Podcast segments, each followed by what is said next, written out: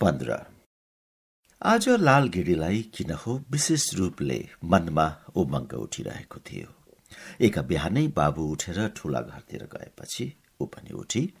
अगेना माथिको खोपाबाट हत्केला जत्रो ऐना बट्टा झेकी र दैलो बाहिर आएर बाहिरको उज्यालोमा त्यस बट्टाको ऐनामा आफ्नो नक्सा हेर्न थाली।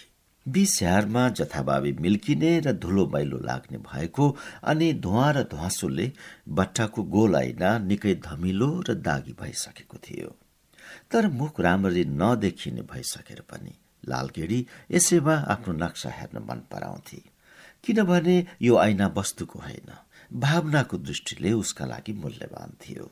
यो उसैका लागि दोलाल घाटको मेलाबाट सोभितेले किनेर ल्याइदिएको थियो। यसमा देखिएको आफ्नो नक्सा जतिसुकै धमिलो र मधुरो देखिए पनि उसलाई आकर्षक लाग्थ्यो। सङ्घार बाहिर पिँढीको खुट्किलामा उभिएर उसले ऐनामा आफ्नो मुख हेरी। छि मान्छे सुतेर उठ्ने बित्तिकै कति घिन लाग्दो देखिने। सुतेका बखत मान्छे कति बिहोसी हुँदो रहेछ। राल सिगान जेसुकै बगोस् पत्तै नहुने। अहिले ऊ यस्तै विरूप भएको बेला सोभिते आइपुग्यो भने के भन्ला छि ऊ आफैसँग घेनाए अनि एक सासमा भित्र पसेर गिल्टीको बिट झरेको लोटामा बासी पानी ल्याएर आँगनका डिलमा बसेर आँखाका कचेरा र गालाको राले दाग मेटिने गरेर मुख धोई लोटा पिँढीका डिलमा राखेर पोल्टाबाट ऐनाबाट झिकेर एकपल्ट फेरि मुख हेरी। यसपल्ट उसको अनुहार साँच्चै ताजा भएर चम्केको थियो। श्यामलो रङ सफा र चमकदार भएको थियो। उसका शरीरका पुष्ट र साँचामा ढालिए जस्ता एक एक अङ्ग यौवनको बलमा इन्द्रावतीको चपलतासँग होट गरौँला झैँ फट्किरहेका थिए। उसले ऐनाबाट खोलेर त्यसबाट सिङ्ग्रिपको एक टिको माझ निधारमा टाँसी। यो सिङ्ग्रिप ऐनाबाट सँगै सोभितेले नै ल्याइदिएको थियो। ल्याइदिँदा त बट्टा भरि थियो। तर अहिले त आधीभन्दा पनि घटिसकेको थियो। पुर्याइ पुर्याइ लाउँदा पनि कति चाँडै सकिन लागेको।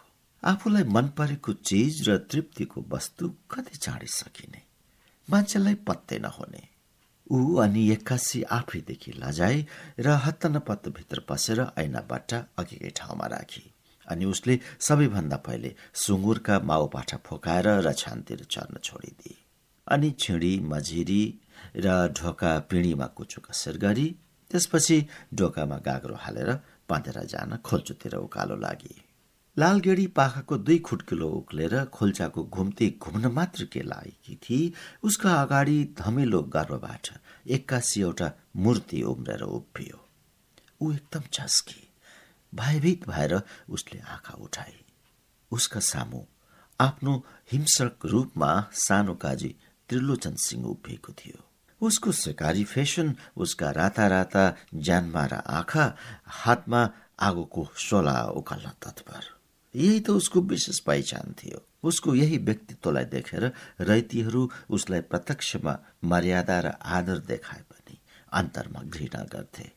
उसको उनीहरूले परोक्षमा नाउँ राखेका थिए रै फलेकाजी सानो काजी अहंकारी दम्भी क्रूर र सौजन्यताले शून्य एउटा नर पशु थियो। उसका अगाडि मानिस अझ उसका आफ्ना रैती त किरा फट्याङ्ग्रा बाहेक केही थिएनन्। रैतीका जानमालमाथि ऊ आफ्नो एकाधिकार सम्झन्थ्यो र ऊ त्यसलाई बिना सङ्कोच आफ्नो भोगका लागि प्रयोग गर्नु आफ्नो जन्मसिद्ध हक ठान्दथ्यो। बात बातमा बन्दुक ताकेर कसैसँग कुरा गर्नु उसको प्रिय खेल थियो। यस खेलमा कहिलेकाहीँ ऊ कसैको ज्यानलाई किरा फट्याङ्ग्रा चाहिँ आफ्नो शिकार बनाउन पनि सङ्कोच मान्दैनथ्यो। त्यसैले त ऊ गाउँमा आउँदा रैतीहरूका लागि एउटा आतंक एउटा दुष्ट ग्रह आए चाहिँ हुन्थ्यो। बुढा र पुराना रैतीहरू प्राणको डरले उसलाई रिझाउने प्रयत्नमा उसका अगाडि पछाडि हात मार्दै हजुर मालिक प्रभु भन्दै मडारिन्थे भने तन्नेरीहरू उसबाट तर्कन्थे। यसपालि पनि सानो काजी आफ्नो उही मृत्यु वकल्ने बन्दुक र आफ्नो सम्पूर्ण आतंकसहित गाउँमा आएको थियो। अकस्मात आफ्ना सामु सानो काजीको त्यो कठोर शिकारी व्यक्तित्व उभिन आएको पाएर लालगेडी जस्ती निर्भीक र ढिट केटी पनि एकपल्ट आतंकले भित्रभित्रै कामी। सानो काजी बन्दुकको लट्ठी टेकेर राता राता पोल्ने आँखाले उसको सम्पूर्ण शरीरलाई चाटिरहेको थियो। लाल गेडीलाई सम्पूर्ण अङ्ग अङ्गमा डाहा भए झैँ भइरहेको थियो। उसका अणु अणु घृणा र डरले काम्यो।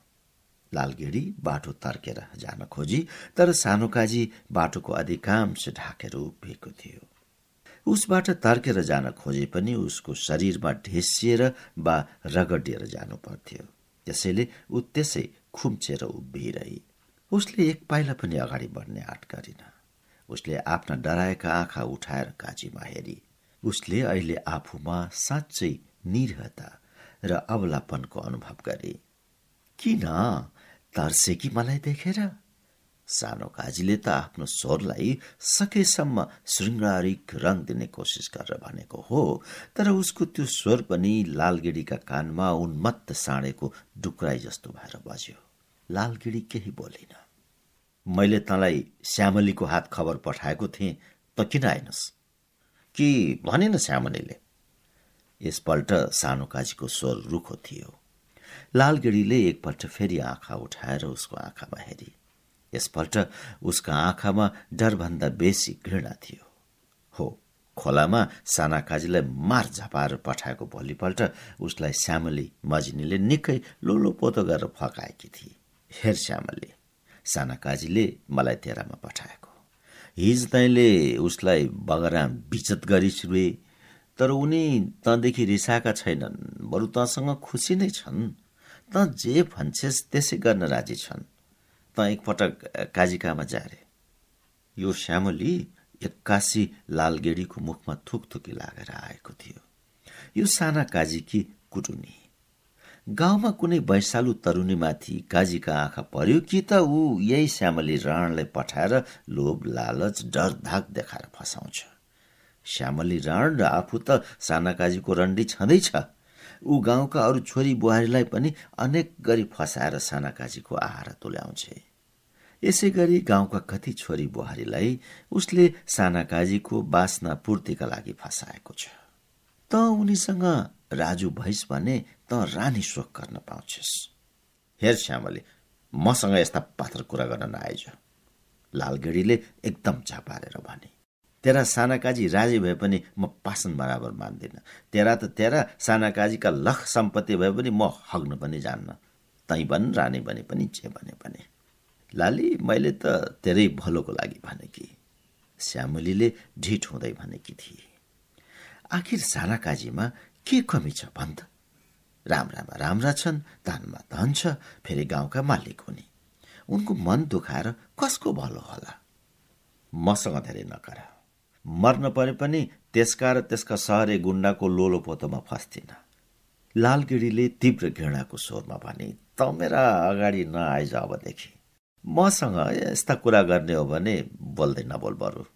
हेर ठुला मान्छेसँग टेक गरिस् भने त्यसको फल मिठो हुँदैन बाबै भनेको मान श्यामलीले अझै प्रयत्न गरी वास्तवमा साना काजीले खोलामा अपमानित भएर सहरी बडा मान्छेका सामु लज्जित भएर घर फर्केपछि श्यामलीलाई बोलाएर जसरी पनि त्यो भूमाकी छोरीलाई मेरा हातमा फसाइदे म तँलाई पोल्टाभरि रुपियाँ देऊला भनेर कवल गरेको थियो। त्यसैले श्यामली हतपति हरेस खान चाहन्नथे तर लालगेटेलाई पचाउन सजिलो थिएन। सुन तेरा मालिकलाई भन्दे ऊ जे खुल्क्याउन सक्छ खुल्क्याओस् लालगेडीले क्रोधले उम्लेर भने मलाई त्यस्ता छुसको डर छैन। अनि ऊ गएर लालगेडीका बारेमा नुनचुक गर्दै सबै बताएकी थिए। सानाकाजीको अहममा भयानक चोट परेको थियो। औ एउटी तुच्छ मजिनीको त्यत्रो अकड उसँग यस गाउँको मालिकसँग जोरी खोज्ने आँट। देखाउला त ऊ गर्जेको थियो। त्यसपछि उसले एउटा भयानक र घृणित इरादा मनमा पालेर लालगेडीको बाटो बथानेको थियो। त मैले बोलाउँदा पनि नआउने। त त्यति ठुली भइसकिस्? सानो काजी अब बिस्तार बिस्तार लालगेडीतिर बढ्न थाल्यो। तेरो यत्रो हिम्मत। अब लालगेडी भित्रभित्रै साँच्चै आतंकित भई। ऊ ज्यादै निरीह र कातर भएर नजानिदो रूपले काम्न थाली। बाटो छोडी बक्सनुहोस् काजी। बिन्ती छ लालगिडी लगभग कामेको स्वरमा प्रार्थना गरी। उसले चारैतिर हेरी खोजको माझ चारैतिर रुखपात झारी बुट्यानले झ्याम्म छोपेको उज्यालो पर्याप्त त्यहाँ आइसकेको थिएन। त्यसमाथि झन मनको आतंकले उसको दृष्टि धमिलियो। चारैतिर धमिलो एकलास उम्कने कुनै बाटै छैन। ऊ थरथर कामेर प्राण सुके झैँ उभिरहे। जान सक्सेस भन्ने उम्केर सानो काजीले क्रूर स्वरमा भन्यो लालगेडीका आँखामा त्यो अगाडिको मान्छे मान्छे नभएर एउटा भयङ्कर पशु मान्छेको शिकार गर्ने पशुका रूपमा खडा थियो। उसले यस पशुका बारेमा मान्छेका मुखबाट जे जति कुरा सुनेकी थिए त्यसबाट उसले ठानी अब यसका पन्जाबाट उम्कन असम्भव छ। ऊ प्राण भएले सुकी। ऊ माझीकी छोरी थिए र पुरुष समागमलाई त्यति दोषपूर्ण मान्नुपर्ने उसको सामाजिक बन्धन थिएन। तर पनि उसको आफ्नो स्तरको इज्जत र मर्यादा त थियो नै। र त्यस इज्जत र मर्यादालाई ऊ पनि त्यत्तिकै प्यारो गर्थे जति एउटी उच्च वर्गकी कुलीन र धनी महिलाले गर्छे। गर्छे। शङ्कै छ। तर ऊ एउटी निरीह आइमै उसँग बल र शक्तिको भाषा छैन।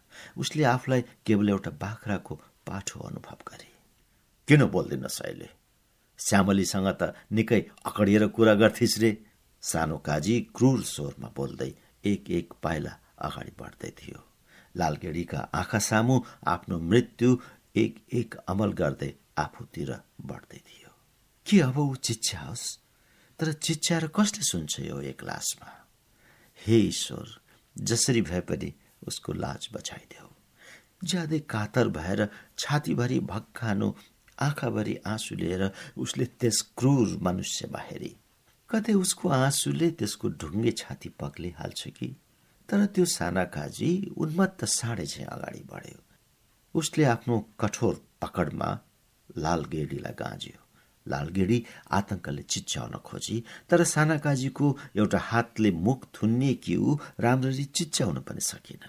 एउटा अठिएको निसासिएको स्वर उसको घाँटीभित्रै च्यापियो ऊ छुट्न छटपटाए यस लुछाचुडीको प्रक्रियामा एक्कासी सानाकाजीको हातको बन्दुक खसेर एउटा आवाज निकाल्दै खोल्चातिर खस्यो। साथै लालगेडीका थाप्लाबाट नाम्लो खुस्केर डोको र त्यसमाको माटोको गाग्रो पनि खोल्चातिर गुल्टियो र गाग्रो चकनाचुर भएर फुट्यो। चकमन्न र एक्लासी खोल्चामा त्यो मामुली स्वर पनि ठूलो भएर प्रतिध्वनित भयो। साना गाजीको सन्तुलन एक्कासी गडबडायो र लालगेडी उसका हातबाट कसो कसो फुत्की। उसले फेरि झम्टेर घाँच्न खोज्यो। यसपल्ट उसको हातमा लालगेडीको फरियाको छेउ पर्यो। सानाकाजीका आँखामा एउटा पशुत्वको चमक क्रूर इरादाको फिलुङ्गो चम्क्यो। लालगेडी अब आफू नाङ्गिने देखेर एकदम थचक्क बसी र उसले एकपल्ट जोरले चिच्याई। त्यसै बेला माथि बाहुन गाउँतिरबाट पानी लिन आउने बाहुनीहरूको स्वर क्रमशः नजिक आउन लागेको सुनियो। सानो काजी एकपल्ट झस्क्यो। उसका अगाडि एउटी अर्धनग्न लुछा चुडीमा लाल गेडीको फरिया आधी फुस्सकेको र चोलोको ताना चुडिएर छाती आदि नाङ्गिसकेको थियो। यौवन र मनमा भयानक प्रतिशोधात्मक वासनाको डढेलो थियो। ऊ पूर्ण पशु भइसकेको थियो। तर एक्कासी बाहुनीहरूको बढ्दो हल्ला खल्लाले उसमा हिमानी प्रवाहित गरिदियो र ऊ गडबडायो। यसै मौका पाएर लालगढीले उसलाई धक्का दिए र उसका हातबाट उम्केर ओह्रालोतिर खामरङ खुमरुङ वैरी त्यसै बेला दुईटी पदेर्नी बाहुनीहरू डोकामा गाग्रो लिएर पानी लिन हाँस्दै खलबल गर्दै बाहुन गाउँतिरबाट झरे। अनि सानो काजी पनि मनमा नै घोर प्रतिहिंसा अपमान बोध र असफलताको क्षोभले क्रोधित लज्जित भएर तल खोल्सातिर खसेको बन्दुक उठाएर करिब करिब ढुन मनाएको अवस्थामा त्यहाँबाट हिँड्यो।